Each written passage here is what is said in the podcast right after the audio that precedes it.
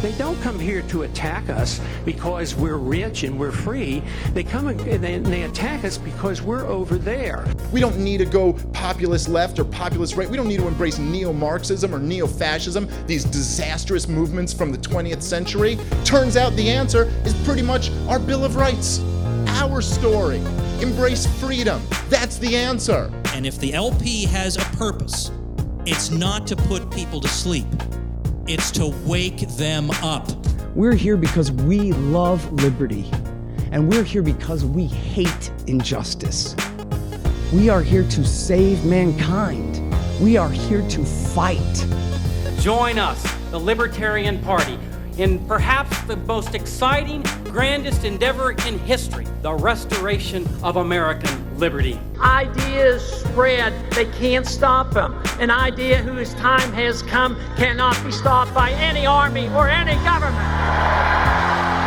Hi, welcome to episode three of Decentralized Revolution, a podcast from the Libertarian Party Mises Caucus and Mises PAC. I had said on our last episode with Jacob Hornberger that my next guest was going to be Joshua Smith, the Mises Caucus endorsed candidate for chairman of the Libertarian National Committee. We've had some scheduling issues between Josh and me. Uh, we hope to have him on the next episode.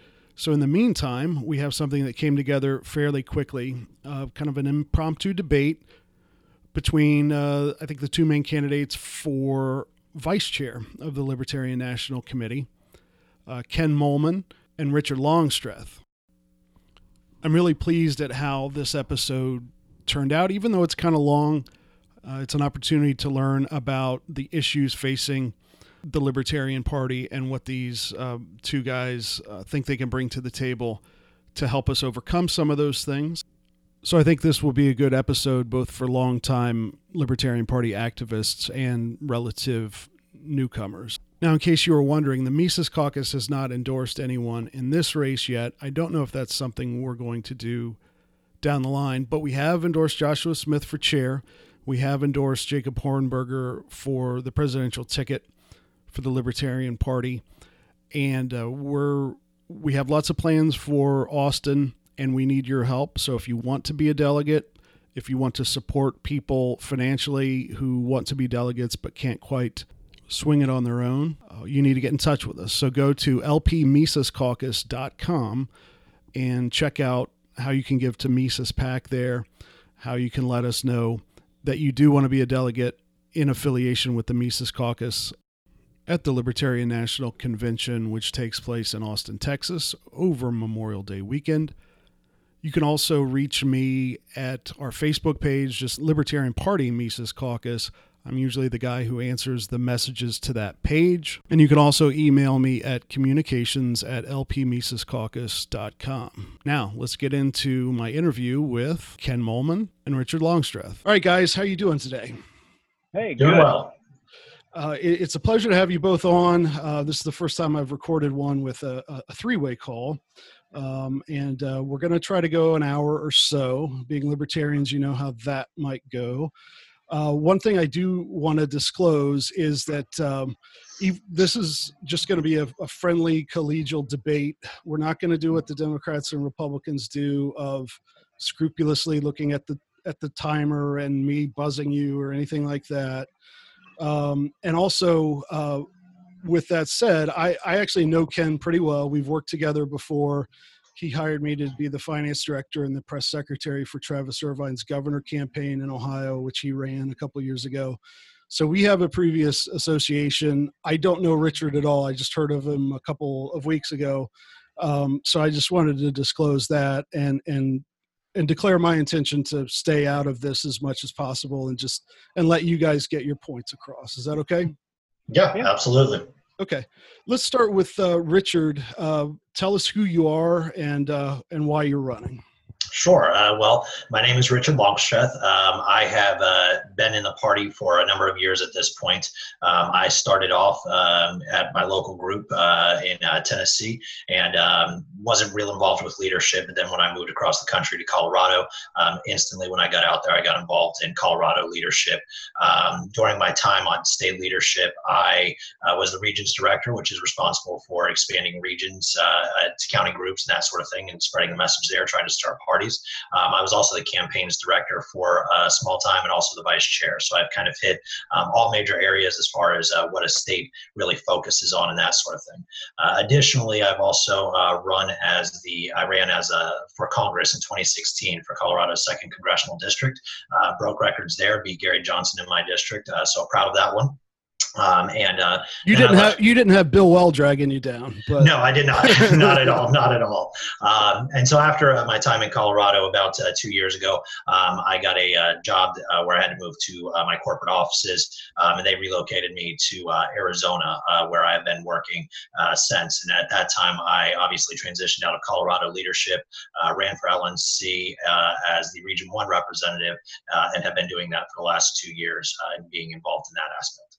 Uh, real quick, how did you? Uh, when did you become a libertarian, and what made you want to get involved in the party? Sure. Um, well, I would say, you know, it, it's a kind of a stereotypical answer. Everybody always says, I've been a libertarian forever. Um, I'm not going to blow smoke. I, I was raised a conservative Republican. Um, I, uh, in high school, had some questions about what exactly that meant. Um, I am a pansexual, uh, so I don't quite fit the mold uh, as far as uh, what a Republican thinks a society should look like and that sort of thing. Um, and so um, I was already questioning coming out of uh, high school. I loved politics. I wanted to study politics, and I got my degree in uh, political science and international excuse me, international relations. Um, and while I was in college, um, I really started exploring the political spectrum. Um, I actually uh, worked on the college uh, Republicans for a little bit, uh, worked uh, as a college uh, Democrat for a little bit after that. Uh, and then I went and founded College Independence at my university because there was no other organization. I had never heard of the Libertarian Party or YAL or any of the other kind of college organizations.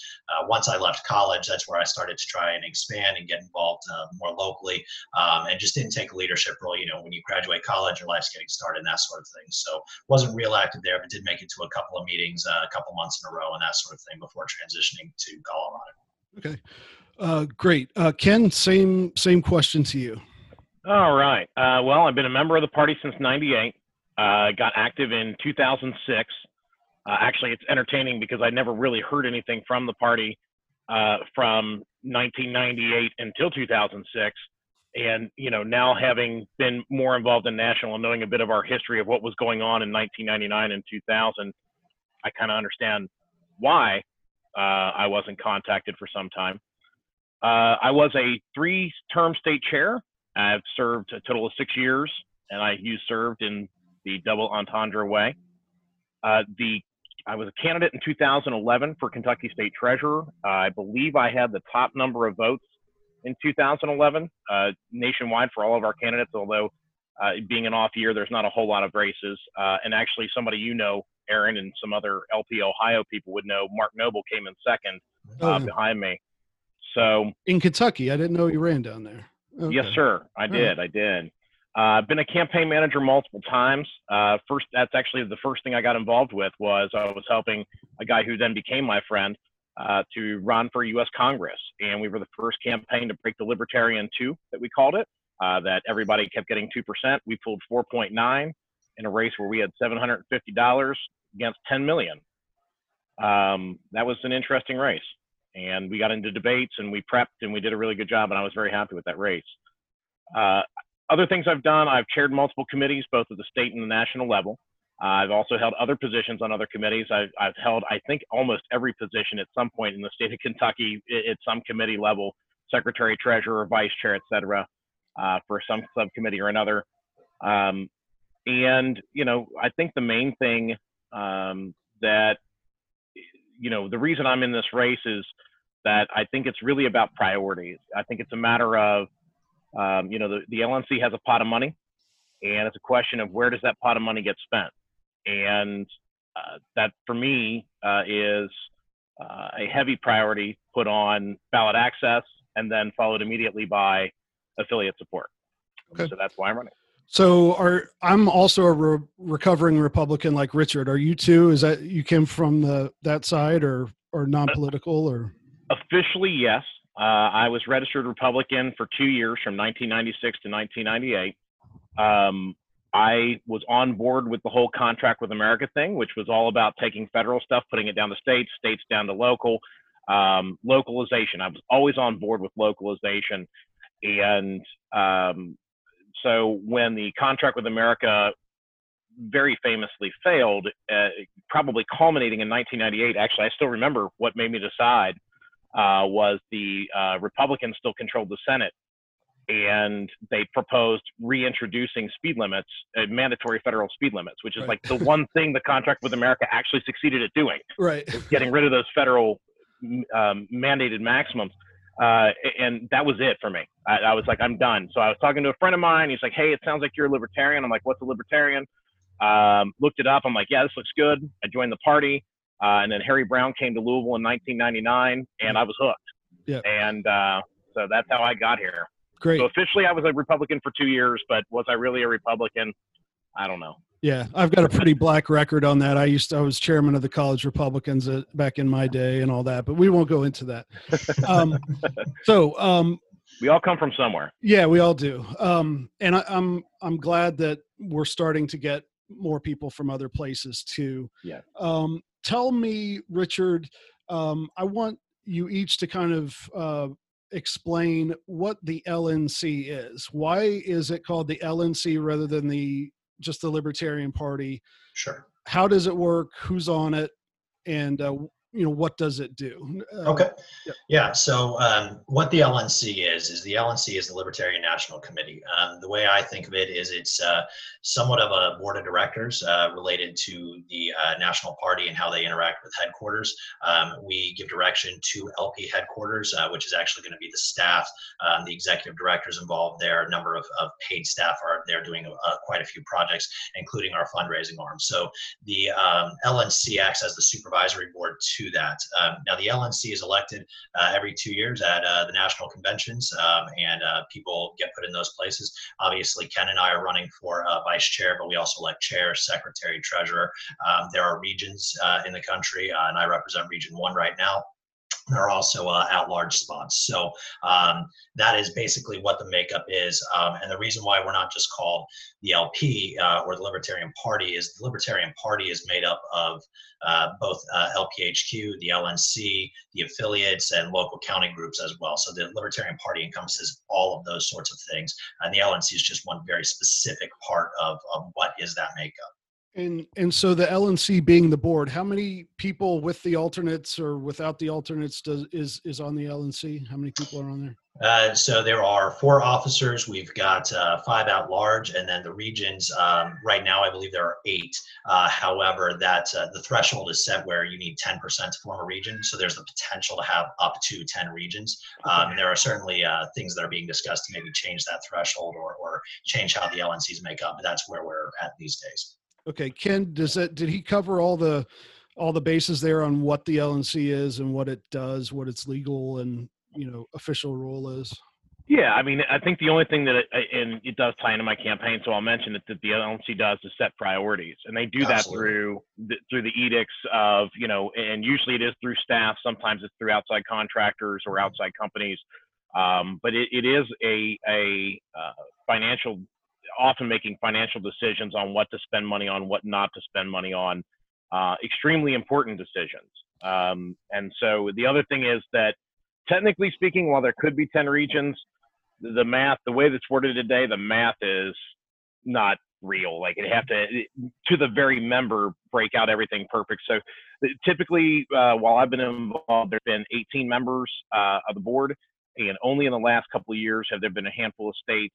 Well, there's always been off and on a couple of states that won't play nice, and so we end up with eight regions instead of nine. Okay. Um, but the idea and the idea behind that, by the way, is that there's a balance, right? You've got nine coming from regions, and then nine, the four officers and the five at large, elected at large at convention. So you've got kind of a balance of, of power there.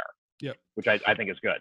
All right, and I want Ken answer this. Tell me uh, again, kind of at the civics uh, class level, what the role of the chairman of the LNC is, and the vi- the vice chair. What does he or she do? Um, is it like the if the do you stand in for the for the chair when he's not not there or so what is um, how are the two roles different but start with what the chair well, does if you don't mind, I'm actually going to start with vice chair because that's easier to explain, and sure. then chair has a lot of other things. Uh, the vice chair is essentially an at-large representative who also, from time to time, will have the gavel uh, when the chair is unavailable, or when the chair has a conflict of interest, uh, or the chair wants to speak directly to an issue. Uh, the vice chair will take over the gavel uh, temporarily until the chair reclaims that. Uh, additionally, the vice chair and chair can work together to share tasks. Uh, so the chair can, uh, assuming the LNC has authorized the task, uh, the chair can ask the vice chair uh, to take over a task, and the vice chair has the choice on whether or not to take that task over. But it's a, you know, it's a work together kind of role. Um, the chair himself uh, or herself is the person who kind of well, let's see, they organize all the meetings and, and um, set agendas, which, you know, obviously can be amended by either whatever, whatever body is meeting, whether that's the convention body or the LNC. Uh, but they tend to set the, the agenda. Um, they also uh, are in charge of staff. They, they, they are the ones that uh, all staff uh, reports up to. And so the, the best way to think about the chair is that they're basically a the best way to explain it to people that at least understand government generally is that they are the executive branch basically or they are in charge of the executive branch of our party in that um, the execution of anything the lnc passes typically falls on the chair and sometimes there's committees and other things but typically by default it would fall on the chair unless there's some other mechanism codified. Okay. Um, let's see. Uh, can, can I expand on that a little bit? Yeah, I think please, we have different. do. Yeah, I think we have kind of a different viewpoints as to, to what these roles are. Um, I, I, think Ken nailed it really with uh, the explanation of a chair. Um, the only thing that I would add is that the chair's role to me is a very external facing role. It is the face of the party, uh, whoever holds that role. So uh, they a lot of times will show up on media. Um, directly interact with donors, um, play a large role in recruitment and that sort of thing. Uh, they are the face of the party. Um, whereas the vice chair, if, if you look at the chair as an external facing, as the face of the party, I view the vice chair more as an internal role, the, the kind of inside leader who focuses on um, while the chair is in charge of staff, maybe helping come up with ideas to to suggest to the chair, and then those two work together as a partnership to kind of move the party forward both internally and externally in choosing which projects to focus on and how to guide the LNC and the rest of staff. So um, they are very distinct distinct roles. The vice chair to me doesn't simply uh, uh, fill in or, or anything like that just for the chair. There, there, there to me is a very clear role of focusing internally on how can we improve things uh, internally. Now that's not just on LPHQ. Uh, part of what I'm going to be focusing on if I win this role is uh, kind of like Ken. I want to focus at the affiliate level, but I also want to focus on our campaigns. I feel that uh, for a long time, probably the last 10 years or so, especially, we have kind of lost touch with our grassroots effort, and so as vice chair, I would want to uh, really focus in on developing programs that support our affiliates in terms of expansion.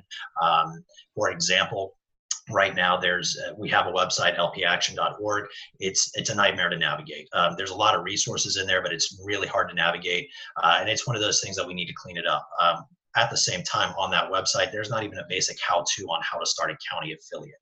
Um, and those are resources that we've got to get out there for the affiliates. When it comes to campaigns we're doing a lot better in recent years but i would focus specifically on campaigns and developing resources to help um, them get training on things like fundraising how to make door knockers how to uh, meet other members that are uh, in governing bodies and that sort of thing. So that way they actually stand a chance at success in their campaign. For a long time the lp has put out the message of get people on the ballot. That's that's got to be our primary objective. If we just get people on the ballot, that'll let people see us. And that'll be a good start. And it has been a good start. But at the same time, we've got to, at this point, realize we're doing that pretty well. We're getting people on the ballot. People are being noticed, and we're even winning some local elections. Now, how do we start to train people to the next level? So, um, as vice chair, I would say that that person focuses really on that internal aspect and developing those sorts of programs and working with those candidates so that the chair can really focus on the other aspects, the external piece, the public relations piece. Okay. It, and, and I don't disagree, by the way, with, with what Richard has said. I, I and I apologize. I, I, was more focusing on what the bylaw d- mandated duties were. Um, the chair is definitely the face, which is why I'm not running because this ugly face does not need to be, uh, you know, going for donors. Um, the the the only thing I will note is that, I, and I do agree that candidates need a lot more help, and that that and I think this is actually where the the, the crux of where we're going to disagree uh, between Richard and I, and um, is that we do need to help our affiliate or our candidates, and um, I, I 100% agree with that. The the problem that I see with all of it is that you look at a race like Laura Ebke. You know, Laura Ebke was running in a nonpartisan race, which, by the way, benefits us because our label does at times hurt. Um, there is an anti-party movement generally around the country, uh, and so uh, party labels can hurt. The uh, Laura had a lot of money. She had plenty of money. Laura had plenty of HQ support. Um, she was out doing the things to do.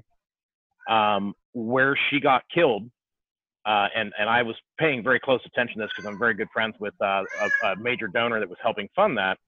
Was that a large part of the donations and a large part of the help was imported? It was not local, and it almost became a joke towards the end of the campaign that the other side was putting out, like, "Hey, if somebody knocks on your door and asks you to vote for Laura Ebke, ask them where they're from." Yep. And and that's a serious problem right? You you know you can't hide a Chicago or a New York accent in Nebraska. It's just not a thing. You you, you know we we you, we recognize that here in the heartland. It's like oh hey, the person's from Chicago. They're from Chicago. You know you, you can't hide that. I that was a terrible impression. But the point is that um, that's really why I want to step back uh, to focusing on building county affiliates primarily. Is that I believe that once we have strong county affiliates, we'll have that ground team to actually help those candidates. So it's really just a i think that's probably going to be the difference between richard and i because you know richard's not my enemy right i mean we're libertarians no libertarian is my enemy it's just a matter of a debate and discourse over priorities right so i, I do want to get into that because uh, you did talk you both have mentioned priorities you both have kind of started to outline what your um, priorities are uh, why don't we uh, kind of marry that with um, why are you the right person now? I, am always fascinated with candidates of why they want to go through what's a what's a really rough process. I saw you know what it took out of Travis, and I've seen it in other other people. It's rough. Um, people will say things. It's it's boring because you have to go around saying the same thing all the time. But uh, uh, I think that there's always reason, a spark that people see in themselves that marries what they think the priorities should be with what their skills are. So why don't you each talk about that? Why you um, and for what exact reason? We'll start with Richard. Okay. Uh, well, uh, the reason why it's the right time for me right now is um, I've been on the LNC for the last two years. Um, I have worked uh, very hard to make sure that we had a balanced budget for the last two years. Uh, prior to uh, me getting on the LNC in this this most recent term, uh, we've been operating under a deficit budget, which is just absolutely unbelievable for, for the Libertarian Party, which believes in you know personal responsibility and and that sort of thing. So it was a it was a bad bad time. Um, I feel like um, I have come onto the LNC and I have worked um, across caucus lines uh, while at the same time being able to uh, interact with all caucuses and not isolate anybody in order to uh, help make that happen. Um, and uh, so we did that on the budget. We've done that on a couple of other things uh, through throughout the last two years. Um, we most recently were able to expand our uh, development department, which uh, uh, for those that are unaware, development in our world would be a fundraising sort of department. Um, we took it from one person to the LNC authorized three people on our most recent budget. Um, only two have been hired. the director level and uh, one other person, uh, and they're they're doing a great job. But we need to get more people in there. We need to uh, that pot of money that Ken talked about beginning uh, here. We need to grow that pot of money so that way we can continue to fund more projects, uh, mainly to support the affiliates and as well as our candidates. And and uh, you know those things go hand in hand. Um, so I'm the right person because I have the demonstrated experience of working with people who are on the LNC right now to accomplish those tasks. I have a vision where I think. Um, you know, given my time on state level, uh, I have seen uh, where the deficiencies are towards the affiliates from nationals, and there there are a lot of them. Um, and I'm also very aware, keenly aware of some of the issues we're having. Uh, for example, uh, the CRM project right now, uh, it's a great project. I we need to get it done sooner rather than later. It's been going way too long at this point. Um, there are states that have been waiting, uh, some of them nine months at this point to be onboarded, and it's because we have one person at headquarters who is doing that work and right now he's being directed to other things you know as they come up. Not to say that those things aren't important but we've got to figure out how to prioritize that stuff um, I have been in business for a number of years. I worked uh, retail uh, at a $40 million box store. Um, and so I know what it takes uh, to do the operational side. I was actually an operational manager.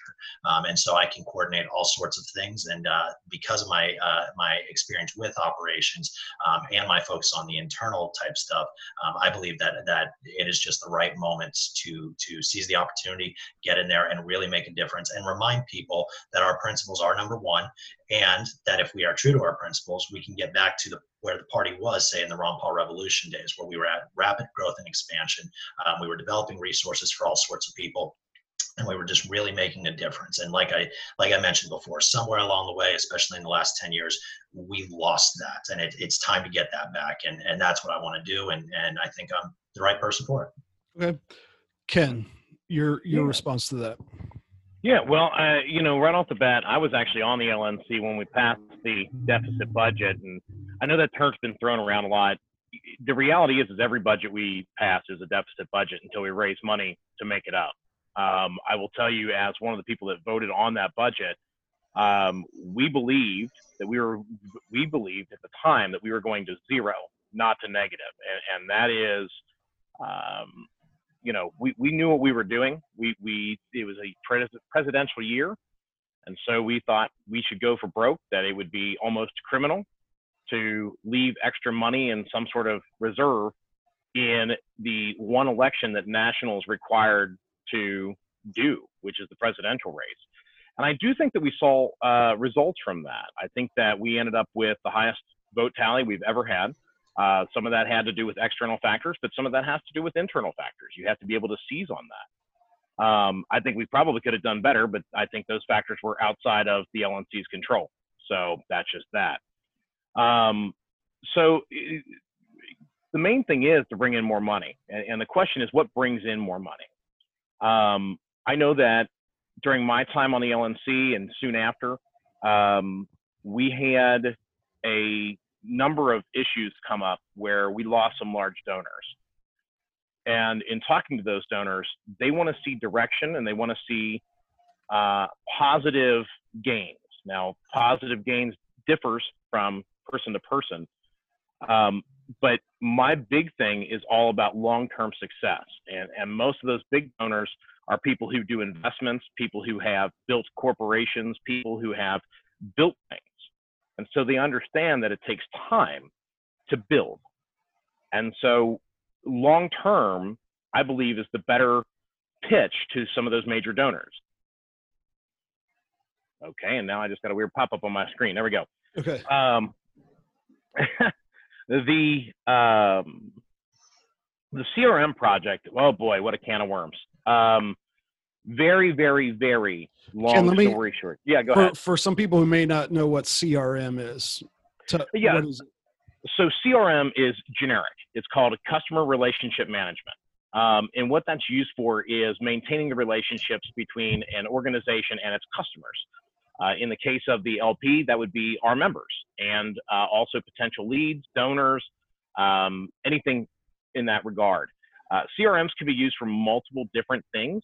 Uh, in the case of what is currently called the CRM project, it is about party building. It is about uh, keeping and tracking the leads, the members, the previous donors to national and to the states, with the idea being that a whole lot of, of states, and especially ones like mine, which were smaller at the time, we couldn't afford to really house data in an efficient way. We were working out of Google Sheets or just straight up Excel spreadsheets to try to maintain membership lists.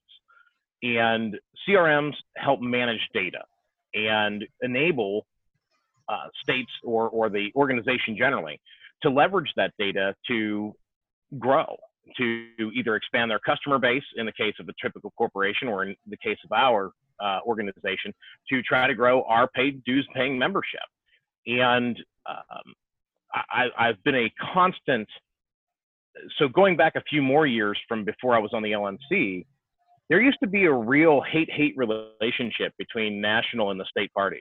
I mean, that was a thing. Like, national's attitude was screw the states if they can't figure it out. And the states were saying, please, dear God, shut up and please stop talking about issues that drive members away. And, and this was a thing for, for four years. And I, I have always been one that screams, guys, we're on the same team. We're all on the same team. We're all trying to achieve liberty in our lifetimes. And so the CRM project was an opportunity for national, uh, and it continues to be an opportunity for national to provide value to the states, to, to become more synergistic, um, to work together to build the party overall. Because at the end of the day, a state affiliate success will be the national party success because it's going to be more people coming in. It's more people, uh, you know, voting for our candidates, working for our candidates, and it's more potential donors for national. And so it, it really is a mutually beneficial relationship. Um, national uh, tends to be the place where new members go first, so they hit lp.org with a Google Libertarian Party. That's where they're going to end up. And so, you know, they they can push people to the states. The states can push people to national and we work together to expand that pie, right? We were talking about uh, the, the deficit budget and expanding the money. Th- that is how we expand the, the normal donors. Um, as far as, again, uh, large donors, it's about direction and having a plan that the large donors believe in. So that that's kind of where I'm at with it all. Uh, long term, I mean, I've, I've served on ballot access committee, which spends the most money in the party. I've, I've served on the Convention Oversight Committee. I currently serve on that, which spends the second most amount of money in the party. And I've served on the IT committee, which doesn't really spend money, but runs the projects or oversees the projects that spend the third most amount of money in the party. And one of the big things I've always tried to do is try to make things more efficient. Um, and we can talk about that more. I'm already going on too long here, but the IT side, we, we did a lot of really good stuff at the beginning of 2017 to save the party a lot of money and expand uh, at the same time because that's how IT works. And I'm, by the way, I'm an IT guy, so that's why okay. I'm, yeah. yeah. Um, if I could, uh, yeah. Aaron, if it's all right, um, I just want to talk a little bit more about that CRM. I mentioned that there there were some issues related to that, um, and and um, the CRM is a great project. Don't get me wrong; it it is one of the types of projects that supports our affiliates uh, to to an unimaginable level. It really is going to uh, change how smaller states, um, such as uh, Kentucky or even Montana, where I was just yesterday, um, how they function and, and how they can recruit their members and that sort of thing. There are a lot of states that have been onboarded. What I have a problem with is when the direction at headquarters um, is not consistent with what the LNC has told it to do. So the LNC has uh, authorized, and this happened when Ken was uh, on the board, uh, authorized that we focus on the CRM um, and get that rolled out to as many states as possible as quickly as possible when I have states that come to me and tell me that they've been waiting over nine months and that they felt that there was a pay to play uh, mechanism put into play and that they met that and they still don't know when they're going to have access to the CRM, that's a problem. Uh, and that's what we need to really focus on. And and so I like the idea of projects. We've got to continue to focus on these projects. The CRM is a great thing. I'm so glad that it's there, and we just need to finish it so that way we can move on to our next project and continue to expand as an organization. Uh, the other thing is is that there are other long-term projects that this LNC has brought on board um, that are changing how the Libertarian Party functions, and these are the things that we need to focus on as well. The Frontier Summit is a, a political uh, move, or is a political kind of push as opposed opposed to an internal mechanism that helps our campaigns. And what this is uh, specifically doing is Kara's been really good at recruiting candidates. Um, Apollo Pazell is a contractor, and he's done a really good job at training candidates. Uh, and he has taken, um, he came to the LNC and asked for funding to really deep dive into how he was going to um, train candidates, including training uh, people who are going to be uh, staffers to try and uh, canvassers rather. Uh, in order to try and gather signatures. Right now, those canvassers are in Maryland trying to collect signatures um, to get the ballot access secured. Direct result of the Frontier Project. Um, direct result of the Frontier Project is also uh, the Bethany uh, Bethany Baldes's campaign uh, in Wyoming in 2016 uh, where, uh, or excuse me, uh, in 2017, where she ran and um, she did not win. Um, and I'm sorry, again, 2018. Sorry, it's been a long day. I've been up since right. 3 a.m. Yeah, uh, no, but uh, we're not holding you to dates on this stuff. right, right, right. I appreciate that. yeah. Uh, so, but but her campaign did extraordinarily well. She won for 45 minutes, um, and, and that was because of the work where that Apollo did with her and, and, helping get her trained and that sort of thing. She's been campaigning since that election day um, to the point where right now she doesn't have a competitor in her her uh, race. Uh, now there may be one that jumps in and that sort of thing, and if it does, it does. But it's because she's made such an impact and had really good training come about that she's been able to push that forward. We've had successes in uh, Montana as well. Sid Daoud, same thing, got involved with his local community uh, under the guidance of Apollo and was able to win his seat uh, on the city council. There are lots of stories like these all throughout the country. And the Frontier Summit project is one of those projects that excites donors because, like Ken said, we are actually getting out there and making results happen and seeing results uh, uh, matriculate right in front of us. Colorado is not officially, they don't have any targeted races in the Frontier project right now, uh, but they like the idea of the project so much that they've talked with Apollo and they're starting to kind of roll out their own version of it. These are the type of innovative things that we need to be thinking about when we look at expanding our party and what the future of our party is. Um, those are the projects that are really going to get the donors excited um, and get us results at the same time. So I just wanted to add on to that. My thing is with the budget is there are people um, who think it's okay to do a, a, a deficit budget, quote unquote, um, just because they anticipate that the money is going to come in. Here's my thing. If you think the money's going to come in, great plan for the worst and be thankful when you get more than you're uh, expecting. And that that was the problem with the deficit budget. So i am all for having whatever projects we can do. I am all for funding those projects as they come up. Uh, the affiliate support committee put out a uh, project right now, and everybody got an email about it uh, yesterday if they're a member, where they can go out and vote uh, to to give a thousand dollars to an affiliate just because they did some amazing outreach, and we want to recognize them for that. That project was funded by private donors. Those people came forward, they heard about it, they got excited, and they donated. The LNC didn't have to budget for it, they didn't have to raise funds for it, and we've just got to look for more opportunities in that. If we raise an extra amount of money, sure, let's go ahead and add something to the budget, but don't add things to the budget just because you think the money is going to come in. That's not how a responsible uh, fiduciary works. And and we are the keepers of the funds of the party on the LNC, and we've got to be better about that. So um, I have been told that a balanced budget is a waste of time. It makes it hard to raise money. Mm. Then you're not pitching it right. You need to tell people if you want to do more with this party, we need your funds, and this is what we plan to do with it, and then adjust the budget. Okay. I have a couple of questions about the budget uh, for each of you that I want to get to in just a second. I do want to give Ken a chance to respond to yeah. the comments sure. you made about the CRM stuff and the frontier stuff. Yeah, so the, the only thing that concerns me about the the what Richard said more than anything is the finish it. Um, the, the CRM project, I, I hate to inform you and everybody, but there is no real finish, right? I mean, the Democrats have been refining their data for decades. Republicans have been doing theirs for decades. So it's a matter of right now we have a 20 state backlog in the CRM project. And now that we've been greenlit again, uh, because we were told not to import any more states starting in it was either late August or early September. We were told to stop. By whom? Yeah. Do I have to? Well, I, I, think it's a no, imperative, and, and, if you don't want to, I, I'm happy to, to talk about that because it's a problem and it's something that the next vice chair is going to have to address. Let's uh, I know. Let's I, let Ken answer the question, and if you want to name names or whatever, Richard, you can uh, sure. please do so after. The, the issue always comes back to priorities, and, and that's the issue: is that different actors have different priorities And so essentially, the importing of states was put on hold to try to put the membership dashboard in place. And I think the membership dashboard is 100% a great project. I think it is absolutely worthwhile. Uh, when we built the CRM project, Andy and I built a five year plan, and in year four, we had something just like the membership dashboard.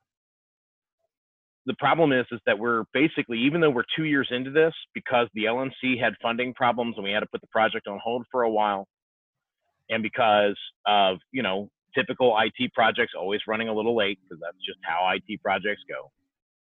We're really at the end of year one. And so the, the, the problem is that the competing priorities have set the project back. And that, that's the best way to say that is that competing priorities have kept the project from being where we had hoped that this project would be by this time. Um, the reality is that if we're going to make this project a success, it will always need someone to be the person driving it, updating it, adding new features, doing new things. Um, I've been volunteering on the project since we started it. Um, I don't get paid. I, have never been paid for anything I do on the LNC or, or for the National Party. The only paycheck I've ever taken from the National Party was that I did get one reimbursement for a hotel night while we were doing the giant ballot access drive in Ohio. Uh, I just happened to be cash poor at that exact moment. Um, that's literally the only expense I've ever taken out of the party, and I still feel bad about that. I still want to just give it back. But I did become a national member after, a, uh, uh, um, a lifetime member after that, so I feel a little bit okay about it. But um, I, am one that wants to put money into the party and never take it out.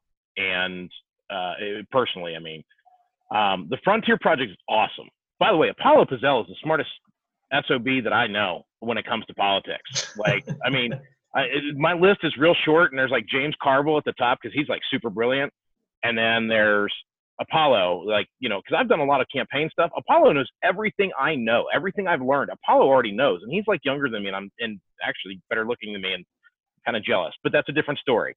Um, the point is, is that he's doing really awesome work, and, and the Frontier project is amazing. Um, there is nobody that wants to win more than me. I've been doing this for 14 years.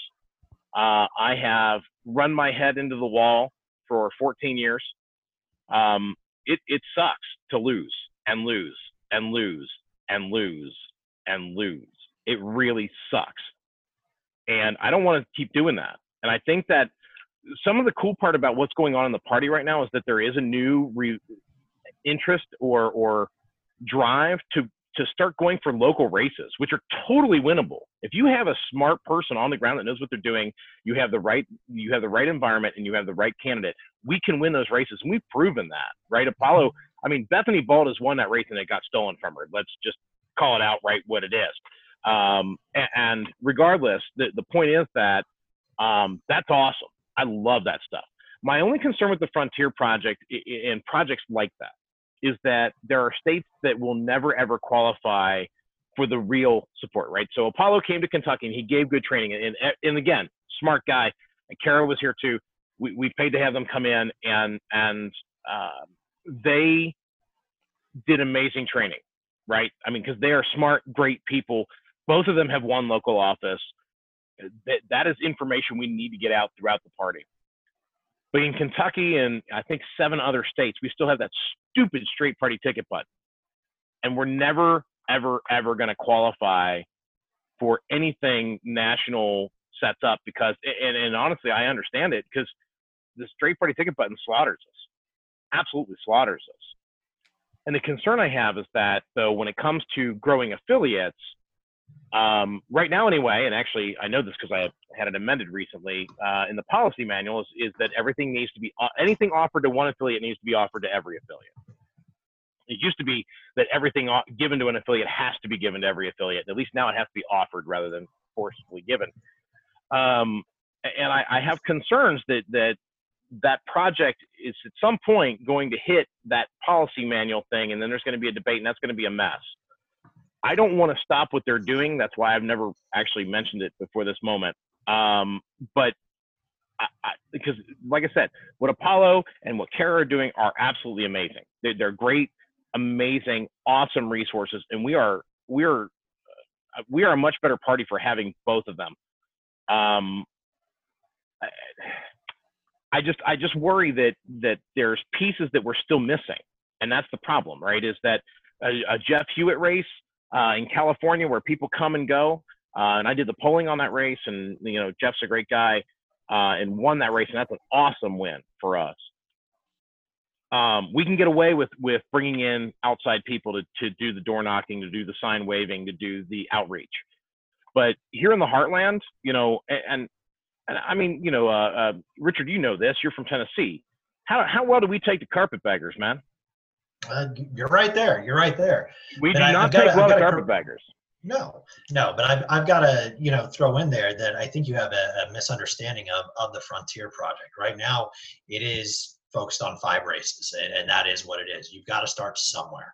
Um, but the intention has always been that this expands to other places. That that we work in these uh, what we would consider easily winnable races right now, and then we look at something a little bit harder, and we look at something a little bit harder, and it's a, a building on it type thing.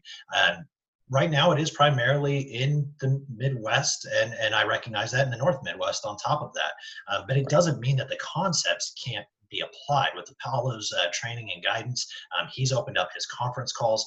Um, Kara's doing yeah. regular conference calls as well. We're getting the resources for people out there. So I, I hear you when you say, you know, it may not hit all the states, but it, it will. And it, as we continue to expand it and as we change how we think about elections and transition from a just get people on the ballot to now let's target winnable races, you will see the right. Frontier Project expand. And more than that, the Frontier Project isn't just about elections. Um, it was uh, put out today or, or, yesterday when I was uh, with uh, Apollo in uh, Montana. He was with uh, Christine Stenquist, um, who is not a libertarian, but she's a, a, a cannabis uh, activist uh, from uh, um, Utah, and she's done phenomenal work. If you're not familiar, I would highly encourage looking her up. but what she is doing is she is trying to introduce, and this is under the Frontier Project as well, legislation to create interstate cooperation, so that way medical marijuana patients in one state don't have to worry about traveling to another state and giving up their medicine. That their license would transfer. That is something that you would think us as libertarians, if, if we were thinking about it, we should have been pushing this since we saw the first medical things go through, and we didn't. The Frontier Project is opening those avenues for us. So um, it's not immediately oh, yeah. obvious what the benefits will be to say somebody in Kentucky or Tennessee or or even some smaller states, uh, uh, you know, Upper Midwest but the benefits are there and and it will benefit the country as a whole as we continue to develop Oh, and, and I have no doubt about that. I mean, I, I, like, like I said, I have nothing negative at all to say about what the Frontier Project. I'm a donor to the Frontier Project. I mean, I believe in what it's doing. I, I just, I, I worry that in certain places of the country, you know, Nebraska, Kentucky, Tennessee, the Southeast for sure, uh, you know, we don't really take well to outsiders, you know, trying to push politics on us, and that that's that's really why, and maybe that affects why I I believe so much in in the affiliate growth and the grassroots side of it is that I, I don't see us winning in Kentucky without an army of people that live in the community actually doing it, right? Absolutely. I mean, we have to have boots on the ground and have to have people motivated to knock doors um, one cool thing, and I'll, I'll mention this because it, it's a really cool thing that everybody watching should consider. Um, I talked to Chris Luchini, who's in New Mexico, uh, and I mm-hmm. think he's Region One, right? Yes, he is. Yeah. Uh, he was telling me, um, you know, because I, I can't be there because you know we we've got Indiana, Pennsylvania, Kentucky, and New Mexico on the same weekend, and, and I'm not going to miss my own state convention. Oh, I didn't. I I wasn't even unaware that Alaska. The last I looked, Alaska hadn't figured that out. So okay. So yeah, it's not possible to be at all five. I mean, that's just not real. Um, so I always called to just check in, see how they're doing, let them know I'm not going to be there because I can't, because you know. Um, and and you know what, former chairs, current chairs, we start commiserating about being chair and talking about things that work, things that don't. And and one of the things he talked about was because they have registration by party, like we do here, here in mm-hmm. Kentucky, is that knocking doors of libertarians and saying, "Hey, come to the next meeting. Hey, we're looking for candidates," is actually working. Yeah, absolutely. and I'm like, and he, he, we talked a lot about the the other things we, that we've done here in Kentucky, right? Like direct mail and how costly it is and how the bang for the buck isn't there. And, and we figured that out too. And um, robocalls don't work. And, you know, what's working for them is knocking doors. And so um, w- now that he's got some data, right, he's saying, I think he said a 7% uh, result of, of Mm-hmm. doors being knocked. Yeah, I'm going to do like that, this year in Kentucky. I mean, we're going to try it here and see if we can get the same results because a seven percent return, uh, that'd be 70 more active members uh, of the Libertarian Party of Kentucky if, if we get a seven percent. Uh, Well- it- that that would be huge. I'm sorry, Sure. I just did the math wrong. That's 700 new members of the Libertarian Party of Kentucky. So that would would be huge. fantastic. Yeah, Yeah. absolutely. And and that's where you know you have stated that your focus is going to be on affiliate support. I think it needs to be affiliate and campaign support. It, it's both. It's not one or the other, or one comes before the other. Um, yes, the the Frontier Project and those kind of political, more politically oriented movements um, won't work somewhere like Kentucky, and we know that. So we focused on developing the resources. The Right. fact that you had to, as you're you know working on your campaign for vice chair, had to reach out to another state chair to find out about what's happening in New Mexico as far as the success they're having knocking on doors. That's something that national should regularly be following up with state chairs. Um, we should be doing a better job at reporting that information. I think the membership portal is a really good move. The problem with the membership portal and, and those priorities that you were talking about before is um, that was not a priority that the LNC instructed HQ to work on. Um, right now, they are supposed to be working on that CRM project. You've got to do things kind of in a set order, and we've Yeah. gotten off until we have everybody on the database. There's no point in having a membership portal.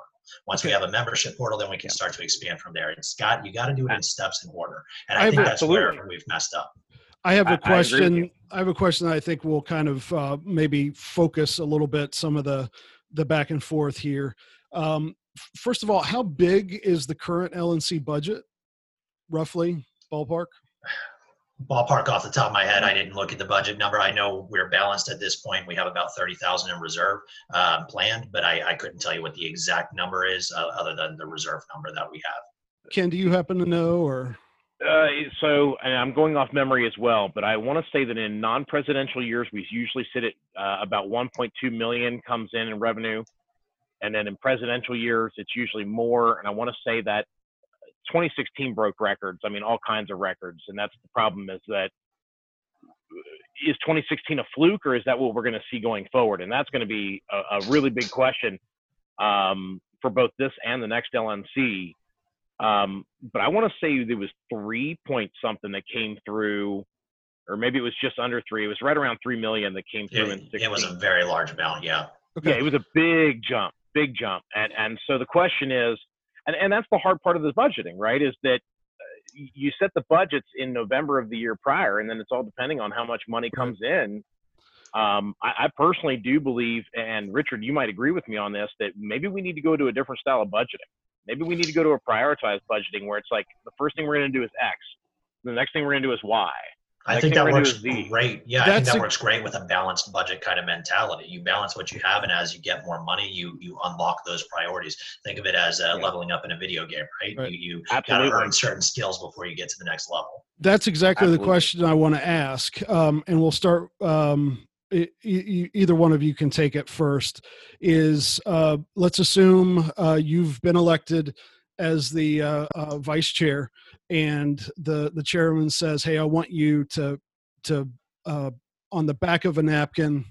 Uh, show me your budget pie chart on on what we should spend. So, um, and you can use a different. Uh, you don't have to use a pie chart, but something like that. So, a, a short uh, synopsis of what you would recommend as the way to approach the budget and to shift priorities, given the fact that we have very limited resources compared to R's and D's. So, sure. Um, well, Ken, if it's all right with you, I, I, I'll go first. Yeah? Absolutely, Okay. so, uh, kind of what my thoughts are is the first thing we've got to do is we've got to get our third staffer hired in the development department. Um, we may even need a fourth. Um, um, Tara brought uh, some interesting ideas to the LNC last meeting, uh, where she suggested that we uh, come up with an educational uh, kind of staffer who would focus on um, college professors and high school teachers in order to tap into a younger market. Uh, I think that's absolutely huge.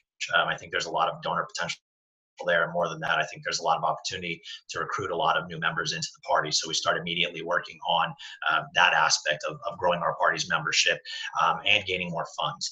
Uh, from there, what I've been looking for and what I've been trying to uh, work with uh, uh, our executive director on is getting an organization chart um, as well as a list of responsibilities that everybody does. Um, and uh, once we can get that, then we can look down at look at it and we can say, okay, what are we hitting? What are we not hitting? What do we need to improve? I believe operations. I think Robert Kraus does a tremendous job. Um, absolutely an unbelievable job. He needs help though. Uh, operations for a party this size, as we continue to grow, he needs somebody else with him. So um, I would look at um, partially expanding staff and, and getting staff the, the, the, people that they need to do the job effectively. Uh, that way we can be a professional organization. I feel we have overworked people in the past. We have uh, made them, uh, we've literally made them quit. Um, there have been people that have quit in frustration. Uh, just because um, they don't feel supported by the LNC or they don't feel that they have the money there. Um, it wasn't very long ago um, at the start of 2018 or as we were planning the 2018 budgets there was a crisis legitimately where certain members of staff were afraid that their paychecks weren't going to come through. Um, that's a problem. That's an absolute problem. So step one we need to continue to expand our development department. We need to uh, then see what staff needs. From there um, it all comes down to percentages and this and that and what the projects are. Um, we need to do some polling and see what people's really big interests are. Right now, we know the Frontier Project's a big interest and, and educational campaigns like that. Um, we also know that the CRM and the development of membership portals and, and other affiliate resources is huge. Um, I'd like to see an overhaul done on our lpaction.org in order to make that more user friendly and really put some resources out there. Um, and so, you know, maybe take a poll of state chairs, put a, a, public poll maybe out on Facebook or on social media, um, invite people like we're doing with the Libertarian, or excuse me, with the affiliate support committees, um, LP Everywhere campaign, um, and just ask people to fill out a survey with their membership number and see where their priorities are, and then kind of go from there. So I would probably start with that and then then work on expanding. But I would tell you, my focus 100% would be we are a political party. We've got to focus on campaigns. Everything supports those campaigns, including the affiliate support uh, uh, tools that we develop. Um, so it all works together. And so I would prioritize um, things in order to try and make it so that we can start to really win elections. And if that means working on affiliate resources first, then we will work on affiliate resources first. But we don't neglect the campaign side either because that's just as important. And go ahead. Uh, well, I will tell you um, on the fundraising side, uh, and, and, not to exploit our previous relationship, um, but you remember that you were fundraising on commission.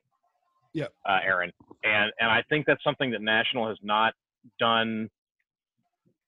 They they've started down that path, right? And that's good. I think that's really good. And, and specifically, uh, Tom Woods actually is a, a really good example. Uh, fundraising on commission works, and we've just proven that. Um, and I'd like to see us do more of that because it reduces our risk while also giving us more opportunity for reward. I'm a big fan of fundraising on commission. Uh, it is a put up or shut up model. Uh, you, by the way, Aaron, for those that don't know, uh, did an awesome job for us on on the uh, Irvine campaign, um, and that's you know, uh, I, I believe there are more Aaron Harrises out there that that can do that type of work and can raise five digit, even six digit numbers since we only had you know what three months to run Irvine um, in a year um, on commission. And you know, uh, there's been uh, in the past at the office a a pushback on commission. Oh my gosh, you're giving away all this money. Well, it's money we wouldn't have had. We weren't going to have that money. It's like, okay, well, we gave you a percentage of what we wouldn't have ever had anyway. So who cares? I mean, it's better. Something is better than zero. And so I'd really like to see the LNC explore more of the the, the commission-based fundraising. Um, I do think that uh, one of the big, huge issues for me, and as an IT guy and as an automation guy, operational efficiency. Mm-hmm. Um, oh my gosh. I, it's, it's so broken. every time every time I hear about and I can't remember if it's Matt or Tyler or both that end up rekeying everything into Raiser's Edge, which by the way, for those that don't know, is National's traditional legacy CRM where they keep track of the fundraising. It's geared more towards fundraising, not towards uh, membership. But you know, I mean, money is important, and so that's what they've used. But when you fill out a form on LP.org, it sends an email, and then somebody actually retypes all the information except for your credit card. They don't do that, but everything else gets retyped, wow. and it makes me want to scream. Yeah. Every time, it's like, what are we doing? Why is this not automatic? That's insanity. Agreed. We are 100%. wasting cycles. And I know Matt and Tyler both. They are smart guys, right? We can use their talents for other things than typing things in that have already been typed in by somebody else. It's in. It's like, what are we doing? That's insane. Um, and, operational efficiency is something that that I have been focused on. Uh, in 2017, um, LP.org was crashing. The previous LNC before the one I was on, so going back two LNCs, um, the IT committee passed something that actually cut, or so the LNC passed something. They cut the staff completely out of IT of the new LP.org that we have today, um, and it wasn't working. It, it was crashing constantly, and we were paying twelve hundred dollars a month for this thing. Uh, Andy Burns and I uh, jumped in and were asked to fix it. Right, so we jumped in, and in like two weeks, we had moved the site to a hosting company that specializes in the software that we use. We reduced the cost from 1,200 bucks a month to 250 dollars a month. We also uh, were able to import all the old content from the old LP.org, which, by the way, we were still paying for $832 a month for a site we weren't even using.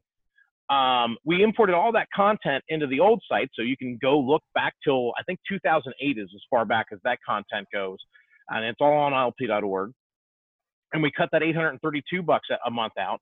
And then even crazier than that was the original LP.org, uh, going back even further, starting in 2002, we still had that server running because we were using it for email and nobody had updated it. And we were paying $589 a month, I think it was.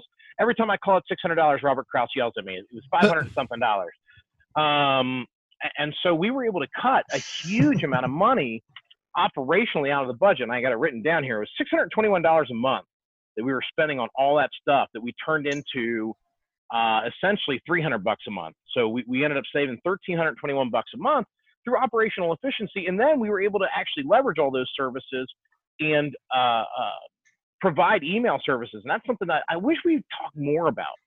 We actually provide email services to states. You can have branded email for free. It's not a huge resource. It's really easy for us to set up. We never talk about it. Gmail, a state the size of Kentucky, we've got about 100 people with, with titles in the state. And we use branded email for everybody who has a title. We had a free Gmail account with 20 free accounts and we outgrew it. So, assuming you're using Gmail, that's $600 a month for the basic plan or $7,200 a year. That's our entire budget. We can't afford that. And so, by having uh, email services available for Kentucky, and I, I don't even remember the uh, it's ten states. I think Pennsylvania just joined us. I, I can't remember who else is in there. I mean, seventy two hundred dollars a year, at least in Kentucky prices, is literally forty eight county fairs fully funded with materials. I mean, I would much rather see that money go to outreach. That's not even ha- to reach more people. That's not even half the. That's not even half the counties in Kentucky. Right. I mean, that's oh, oh. We only have at this point we only have four counties spun up officially, and we have coordinators right. and a bunch more.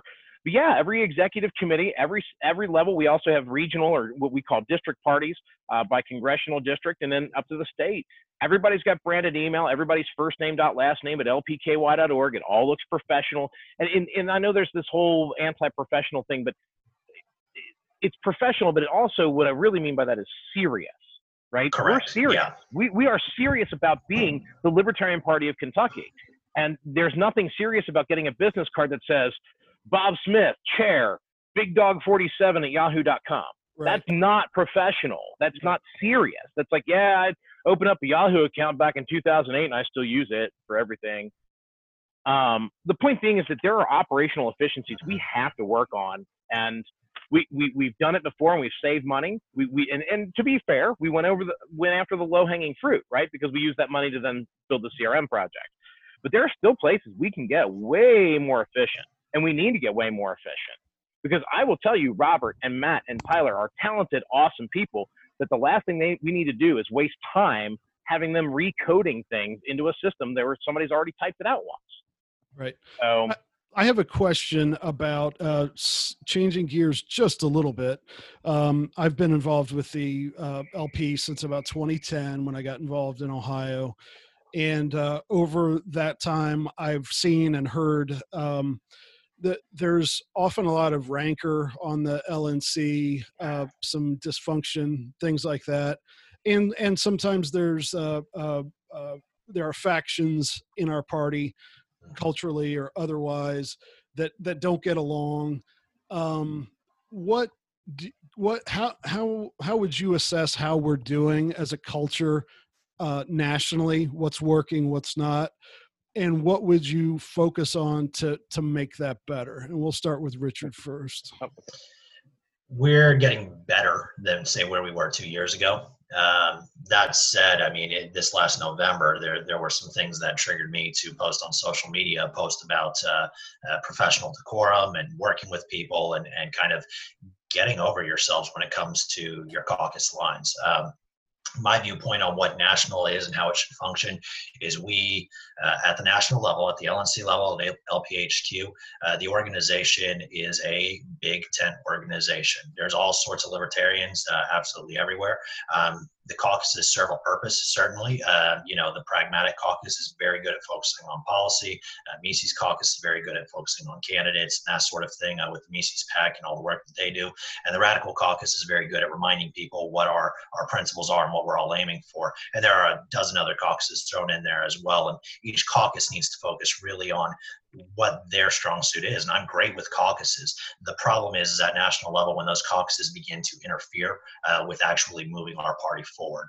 Um, so my view is, as vice chair, um, that sort of behavior doesn't belong at that level. We've got to do everything we can to encourage people to set their differences aside ideologically and do everything they can to work together. Um, I have demonstrated this behavior uh, by uh, doing two things, uh, specifically balancing the budget um, I worked very closely. Um, we on the first in 2018 uh, during the budget meeting, uh, we uh, came out of day one on Saturday with uh, the LNC was very, very torn on how the budget was going to be passed.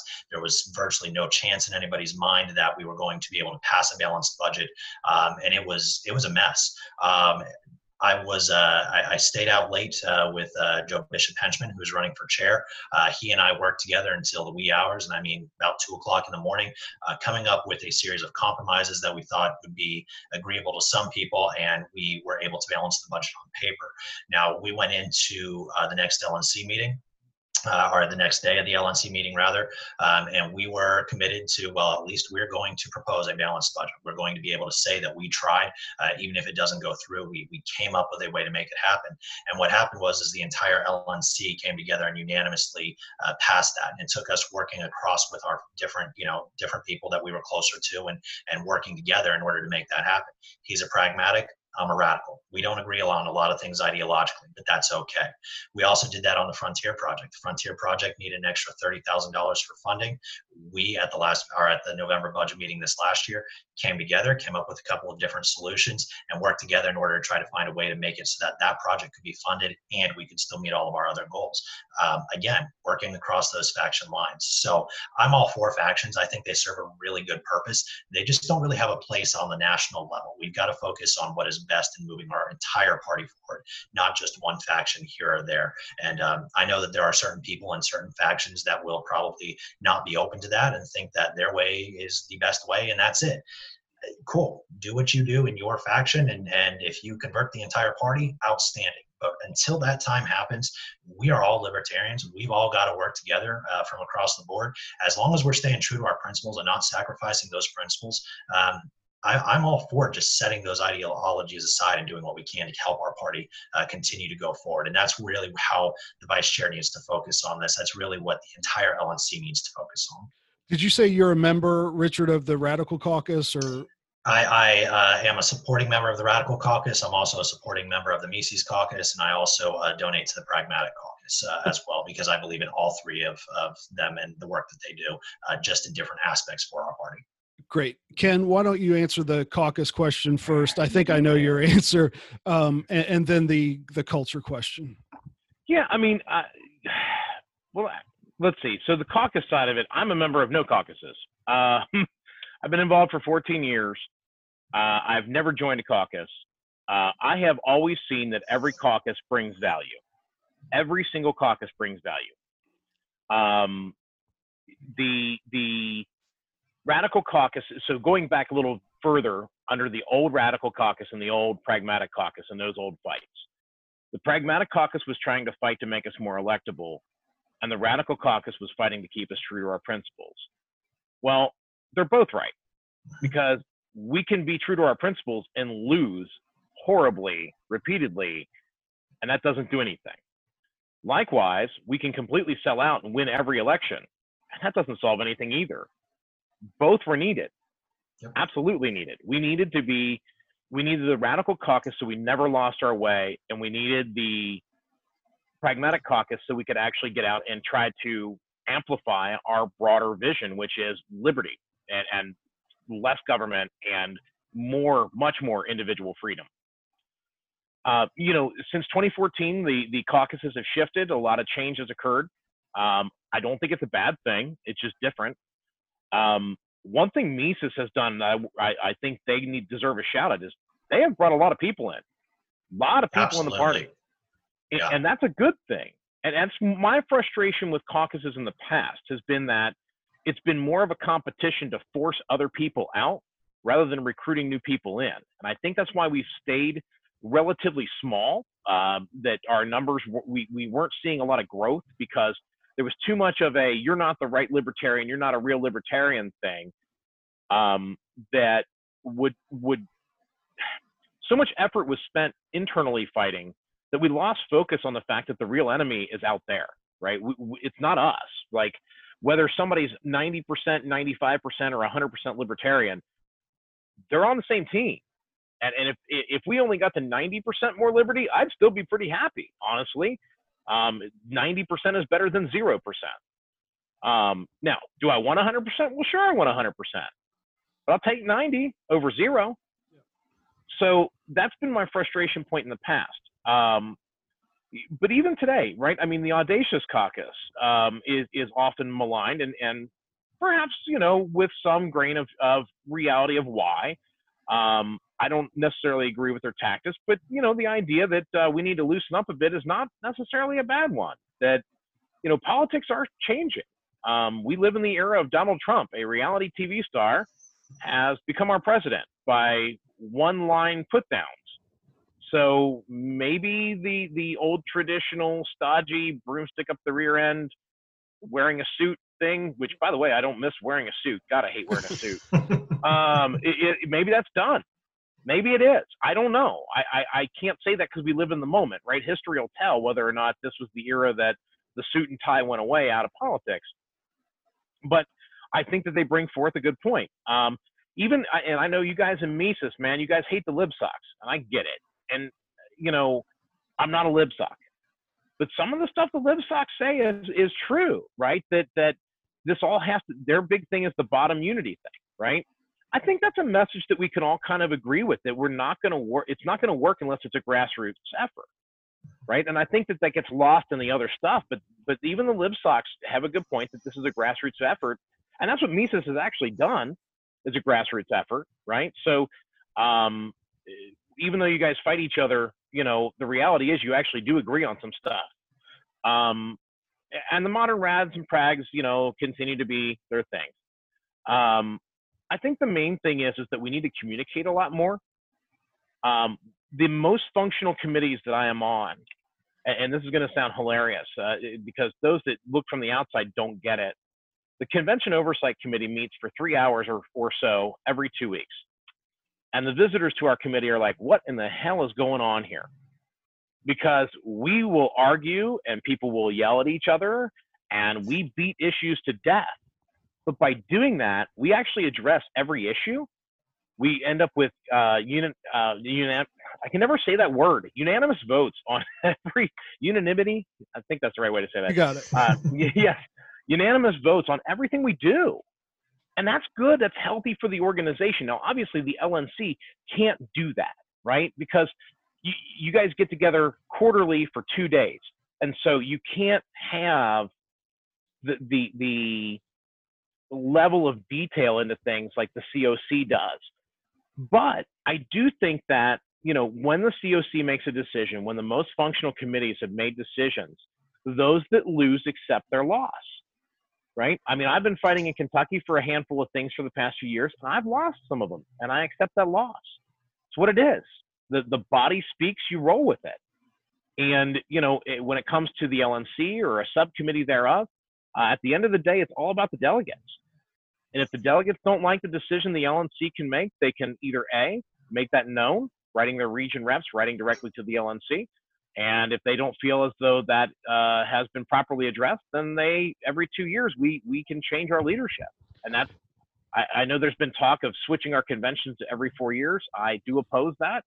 Uh, I do think it's important that we have checks and balances that uh, make sure that the will of our delegates, the core of our party, are heard. So the point is, is that caucuses are important. They need to work together where they agree, and when a vote is taken, it's done, and let it go. So I have a I, I want to jump in there um, on with a question about the delegates and what we're all going to be doing uh, in uh, in May in Austin, Texas. We're we're uh, uh of course we ran long. Um, I would like I have this question and one more after. I'd like not like tweet length responses, but a little more uh, concise responses on this, just for the sake of all of us and the family members who may be waiting. Sure. like that. Sorry. Uh, and then I no no no I think it's been fine, and, and I, I do want to allow each of you a, a generous chunk um, to do kind of your closing pitch. Um, so the question is. Uh, the two big things that that we're going to be talking about uh, in Austin, and, and most of the heat has been generated on uh, the first let's talk about is uh, the chairmanship uh, of the LNC, the person that you uh, will be working most closely with, probably if you if either of you win.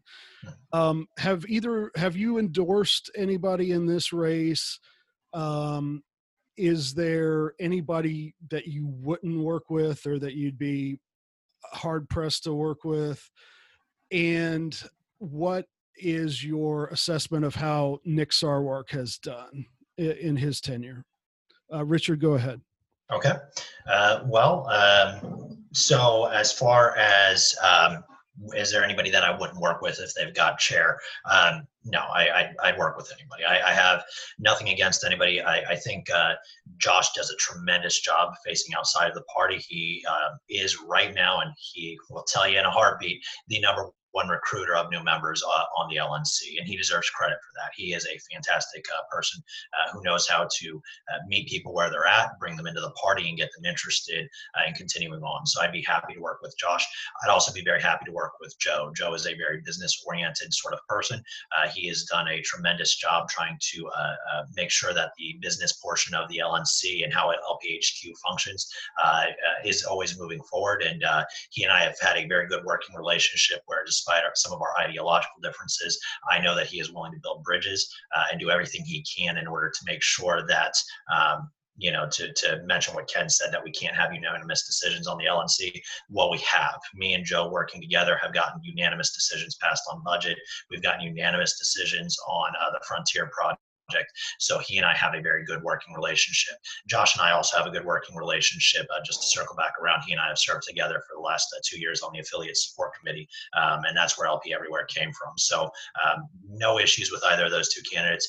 No issues in particular with Mike Shipley. Um, I don't know that he's making a big splash uh, on the uh, you know nationally at this point, but that could change. And if he were to win that role and and the delegates support him, um, I would work with him. Um, as I said, the way I view kind kind of our roles is the chair is more external facing and the vice chair is more internal facing. And as long as those two can come together and have a working partnership and working relationship, there's not going to be any issues. So right now, those are the only three we have that are declared.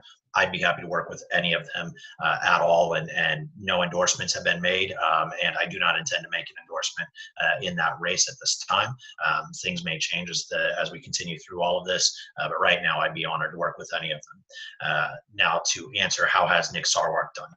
Um, you know, when Nick first came into the chair role, I think he uh, came from a place of a lot of passion, um, a lot of uh, vision for the party, uh, and that sort, and you know that sort of thing. He's done a tremendous job as chair uh, for the last uh, six years. We'll just say it's six years uh, in May. Um, and you know he he definitely has an idea where he wants to take this party. that said, he isolates a lot of people sometimes. Um, and uh, you know look at the Tom Woods argument that happened in the past. I think that uh, he is part of what has divided the LNC in some ways, uh, and I think that there's some opportunity there. Now, if he were to declare um, and he were to wind up winning, I would still work with him, uh, but we'd have a conversation about kind of the direction we want to take this party going forward and uh, what might or might not be appropriate, and see if our visions can come together. Uh, and I think they could, but he um, there's definitely been some opportunity in the past. Now, um, I would further add that we're not a party of kings, um, and Nick Sarwark seems to be put on this pedestal sometimes. And you know, some people say that if he were to declare, he would instantly get it. I, I don't know about that. That would be eight years in a row uh, with one LNC chair. And while it's not impossible for something like that to happen, I think it is time for a change to happen, whether that be through somebody like Josh or somebody like Joe or somebody like Mike. Um, but I think Nick. Um, I think Nick still needs to be on the LNC. I just wish he would run for an at-large position and use his wisdom and, and guidance as far as former chair to help guide new chairs and new leadership so that way uh, they can be that much more successful and build off of his knowledge and, and really continue to to steer our party to the future i don't know that he's doing that right now and and there i could get into a lot more detail but you said you wanted to keep it a little yeah, shorter yeah. so i'll cut it off there yeah and i, I want to clarify real quick that um, uh, Nick has not said definitively. I I think whether he's yeah he's he's not declared if he's running or not running. I asked I talked to him most recently uh, in Reno at our LNC meeting uh, two three weeks ago, um, and uh, just asked him point blank, are you running or are you not? And he told me at that time I don't know. So I I, don't, I honestly believe that Nick has not decided if Nick is running at this point. And and and candidates can come forth um, at any point in this process up until the final vote on the delegation floor. I was out in Las Vegas when there was the famous Rutherford versus uh, Hinkle thing, and we ended up with Geoff Neale, who, when he woke up that morning, had no intention of being exactly yeah chair. Um, so uh, Nick may be biding his time and, and waiting for the right moment. Um, I have no opinion on. I have no judgment on what I think is going on there. But just so people who don't know uh, know, uh, the the the the door's always open until until someone uh, is picked. Ken, uh, same question to you about current candidates and and Nick. Well, I, I mean, look, this all goes back to anybody who's in this party is pretty much a friend of mine. Um, we're we're we're moving liberty forward, and um, I always want us to be the best version of ourselves. Uh, anybody who asks me or talks to me about um, how they're doing in a particular race or whatever, I'm going to give them advice, uh, the best advice I can. Um, I, I, think I understand where all three candidates uh, for chair are trying to go. They currently declared. Um, I've known Nick, you know, for uh, at least six years at this point, um, from the old Rad Prag fight uh, the old factions. Um, you know, I'm not going to endorse anybody. I, I, think that every single one of them, and, and Nick included, uh, brings something different to the table. That they all have their pros, they all have their cons. Um, I do wish, like Richard, that Nick wouldn't, you know, poke the Mises people. I don't understand why that's necessary. Um, I wish that um, the LibSoc guys, you know, uh, to the point where they've got good points, they often emphasize the wrong things. Um, in my opinion, I think they would gain more traction and more legitimacy in the party uh, if they, you know, focused on the things that were more universal, like, you know, hey, grassroots support is a good thing. Um, I think that, um, you know, I, I get I get really sad when I see our people attack each other, and I really wish that wouldn't happen. Um, I know we're recording this a little bit ahead, but you know the the the even in the presidential race, I'd I'd rather see everybody focus on their strengths rather than other people's weaknesses. That's just my preference, um, and so um, I'm always a person looking to find the strength uh, in each candidate. So um, I'm not. I, I, can work with any of these guys. I mean, even in Kentucky, you know, we've had some faction fights. I work regularly with those that have been opposed to me, um, and and even on things as contentious as our rules and whatnot. Um, we have a very significant rules package this year to kind of clean things up. And going back to what we talked about with committees, um, uh, was able to reach un- uh, a unanimous vote on 70 items um, that are both substantive and non-substantive um, to to try to make the party a stronger party. And that at the end of the day, if we could just keep everybody focused on who we think is going to make the party stronger and better, uh, I think that that um, the delegates the delegates have never. I've not always agreed with everything the delegates decided convention, but at the end of the day, they also weren't wrong. Yeah. If that makes sense. And yeah. so that's kind of where I'm at with it is whatever the delegates decide, I'm I'm cool with it. And, and that goes for this race. I mean, if Richard wins, I'm not like going to storm off and be like, "Oh, I quit." I, am you know, I mean, Richard's not my enemy, right? And and, and that's just that. So uh, I, I'm not, I'm not in this for any reason other than I hope that I'm helping to push the party forward in a direction uh, with a certain vision. And if the delegates disagree with that vision, then that's cool. Okay. Well, I, I, want to echo what Ken said there too. I, am not in this. You know, I the party wins no matter what. Whether Ken or I, whoever gets elected, I, I, we both have a solid vision. We both are. I feel focused in some of the right areas. Um, he's coming at it from more of an affiliate side. I'm coming at it from affiliate and campaigns. But we both acknowledge that grassroots is where we need to be focusing, um, and that's huge. That that's that's how we're going to steer this party forward. So the delegates, no matter what, bottom line. Okay, one Absolutely. more one more question before I'll give you guys kind of your free rein to sum up, uh, and it is about our presidential field. We've talked about the LNC chair being the face of the party. Um, there is for for some people that's true, but um, whoever our presidential nominee is going to be. Uh, a representative nationally in the spotlight for six months or so. Um, what is I, I, want your take on uh, how the field is if you've endorsed or support anybody if there's anybody that you would not vote for. I, I don't think either one of you would would try to sabotage your campaign against anybody but is there someone who eh, maybe not?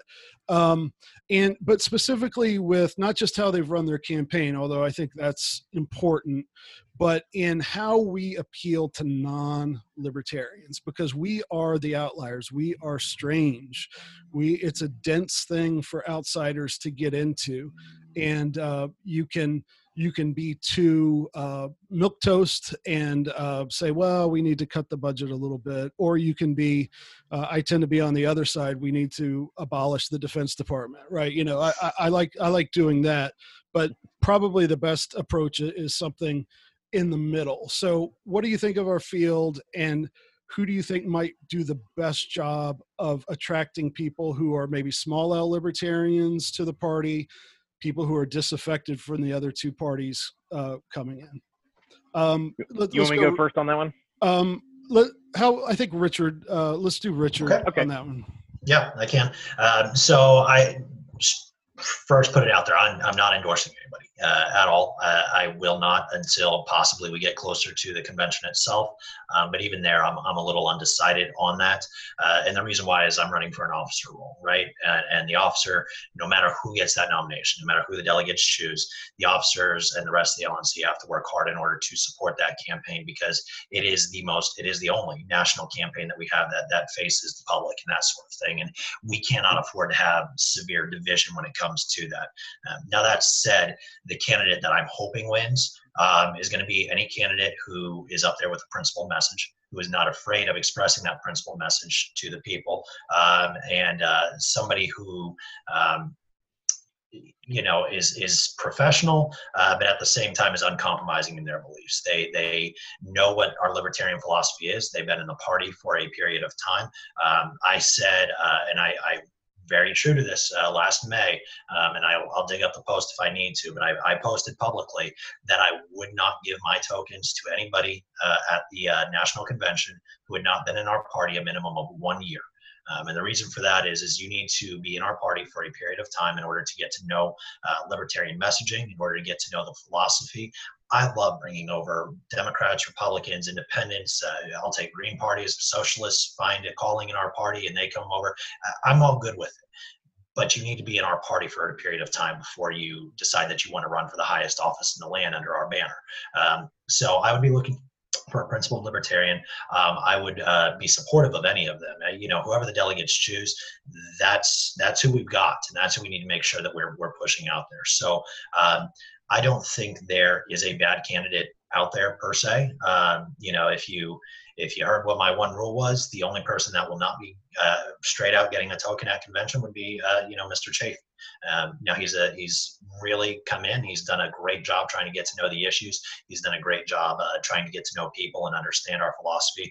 Um, but he's not met my minimum requirements to run for that office. Um, and so for that, you know, if the delegates choose him, great, let's rock and roll with it, and I'll, I'll change my tune. And maybe the delegates are right, and probably they are. Like Ken said, nine times out of ten, I may disagree, uh, but uh, they're right a lot of times. And, and I'm a delegate as well, and we all have our voice, and that's the beauty of our convention is our voice is not muffled. There's no, um, you know, every delegate that goes has the right to cast the vote how they want. There are no super delegates or anything like that. So if the delegation chooses somebody, even if I personally don't agree with them, I'm still going to do everything I can to support them in, in order to drive this party forward.